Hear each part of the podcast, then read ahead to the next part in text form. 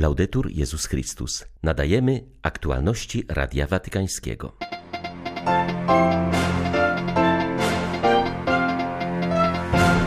Ojciec Święty zachęca francuskich katolików do włączenia się w przygotowania do letniej olimpiady w 2024 roku. Za 10 dni papież wyrusza w podróż apostolską na Węgry. Będzie to ważne wydarzenie dla młodych katolików, którzy oczekują od Franciszka jasnego słowa w coraz bardziej pogmatwanym świecie, mówi ksiądz Cornel Fabry. Z powodu wojny radykalnie zwiększyła się liczba ubogich na Ukrainie. Im bliżej frontu, tym więcej potrzebujących, mówią posługujący w Zaporożu Albertyni. 18 kwietnia witają Państwa ksiądz Krzysztof Ołdakowski i ksiądz Tomasz Matyka. Zapraszamy na serwis informacyjny. Papież Franciszek skierował przesłanie do wszystkich osób biorących udział w przygotowaniach do letnich Igrzysk Olimpijskich, które odbędą się w 2024 roku w Paryżu. Ojciec Święty zaznaczył, że to wydarzenie będzie radosnym spotkaniem ludzi z całego świata. Będzie stanowiło również dla gospodarzy okazję do włączenia się w posługę wolontariatu oraz otwarcia przed gośćmi drzwi kościołów, szkół i domów. Ojciec Święty zaprasza francuskich katolików do szerokiej mobilizacji, aby Igrzyska Olimpijskie stały się okazją do głębokich i owocnych spotkań. Ważne jest przede wszystkim otwarcie przed innymi serca, aby poprzez bezinteresowność i hojność przyjęcia dać świadectwo o Chrystusie. Na 10 dni przed podróżą apostolską na Węgry istnieje bardzo duże zainteresowanie tym wydarzeniem, zwłaszcza ze strony młodych. Wskazuje na to w rozmowie z Radiem Watykańskim ksiądz Cornel Fabri, dyrektor Węgierskiego Instytutu Duszpasterskiego.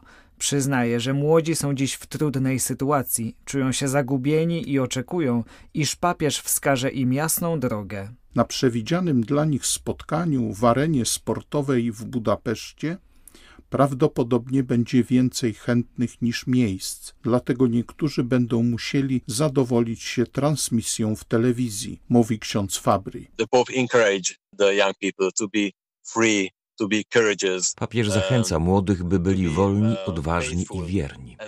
Myślę, że jest to bardzo ważne dla młodzieży, bo traci ona orientację w świecie, który jest teraz naprawdę zagmatwany.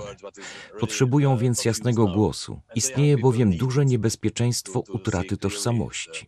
Lecz jeśli młodzi wiedzą, kim są i że są kochani przez Boga, przez Niego stworzeni na wieczność, jeśli mają cele i zadania życiowe, to może im to pomóc, aby mieli jasną wizję. Nasza nadzieja pochodzi z relacji z Bogiem, z Jezusem Chrystusem. I dlatego ważne jest, że papież będzie z nami i że będziemy mogli się z nim pomodlić. Będzie to zachęta dla młodych, aby byli bliżej Jezusa Chrystusa i aby na tej skale oparli swe życie.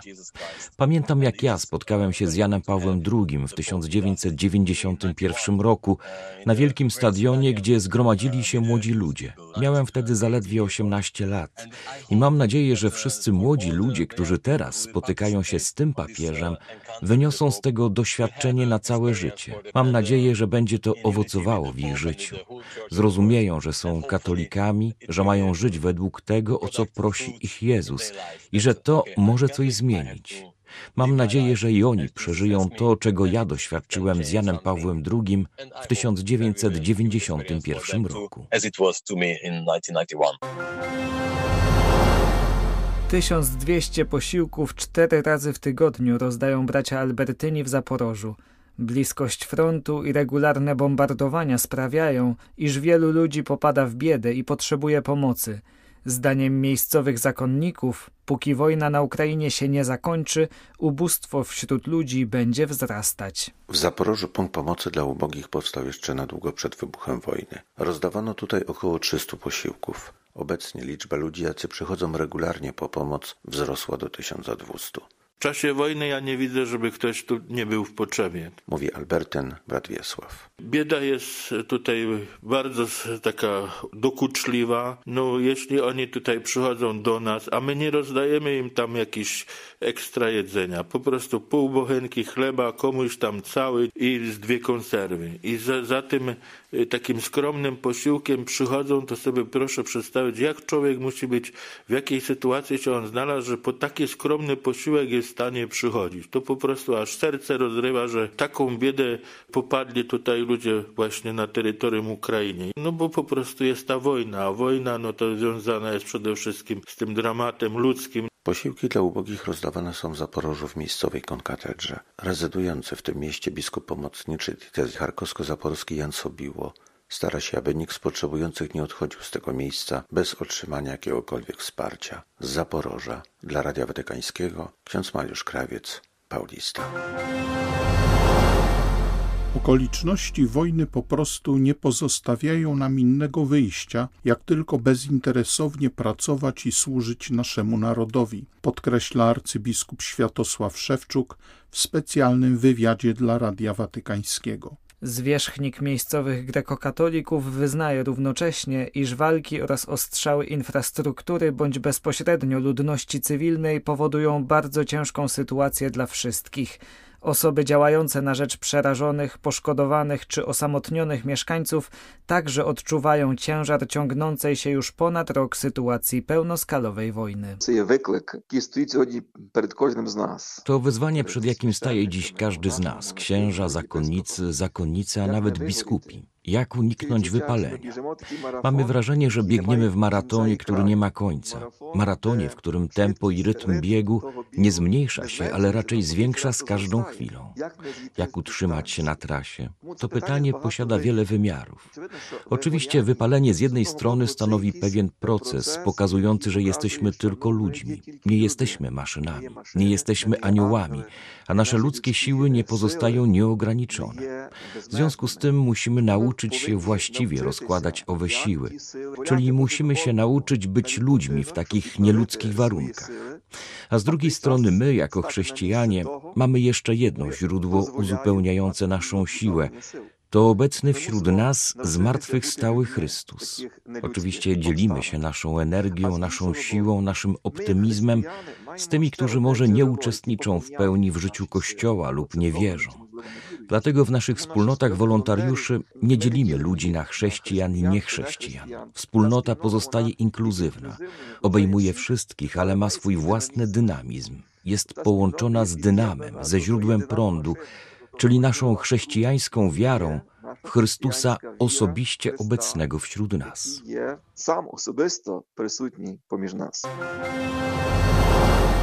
Relacje między Czechami i Słowakami, pokojowe rozdzielenie Czechosłowacji na dwa państwa to wzór i źródło inspiracji dla dzisiejszej Europy, którą znowu spowijają ciemności mówi watykański sekretarz stanu z okazji trzydziestolecia powstania dwóch oddzielnych republik czeskiej i słowackiej. Z inicjatywy ambasadorów tych krajów kardynał Pietro Parolin odprawił mszę w Bazylice Matki Bożej Większej. Świątynia ta ma historyczne znaczenie dla ewangelizacyjnej misji Cyryla i Metodego, to bowiem w niej na polecenie papieża Hadriana II złożone zostały pierwsze księgi liturgiczne w języku starosłowiańskim. Przypomniał o tym w kazaniu watykański sekretarz stanu, nakreślając pokrótce misję świętych apostołów Słowian na terenach dzisiejszych Czech i Słowacji. Nawiązując do wywołanej przez Rosję wojny na Ukrainie, kardynał Parolin wskazał na Czechy i Słowację jako na wzór pokojowego rozwiązywania sporów. Zacytował przy tym świętego Jana Pawła II, który w 1995 roku podczas wizyty w Czechach stwierdził, że dwa narody wcześniej zjednoczone rozdzieliły się pokojowo, dając światu wymowną lekcję, jak podstawowe żądania samostanowienia i niepodległości mogą być rozwiązywane we wzajemnym szacunku, pokoju i prawdziwym braterstwie. W archidiecezji fryburskiej było ponad 250 możliwych sprawców i 540 ofiar nadużyć seksualnych. Wynika to z przedstawionego dziś raportu, w którym zbadano cztery kadencje arcybiskupów fryburskich, łącznie ponad 65 lat.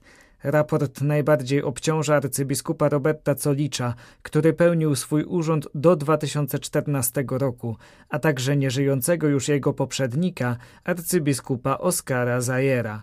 Obaj ignorowali prawo kościelne i tuszowali przypadki wykorzystywania dzieci. Autorzy raportu stwierdzają, że arcybiskup Colicz posunął się aż do celowego ukrywania i tuszowania czynów pedofilskich. Zdaniem raportu świadomie lekceważył on prawo kanoniczne, nie zgłaszając do Watykanu podejrzanych przypadków nadużyć, choć od 2002 roku było to obowiązkowe.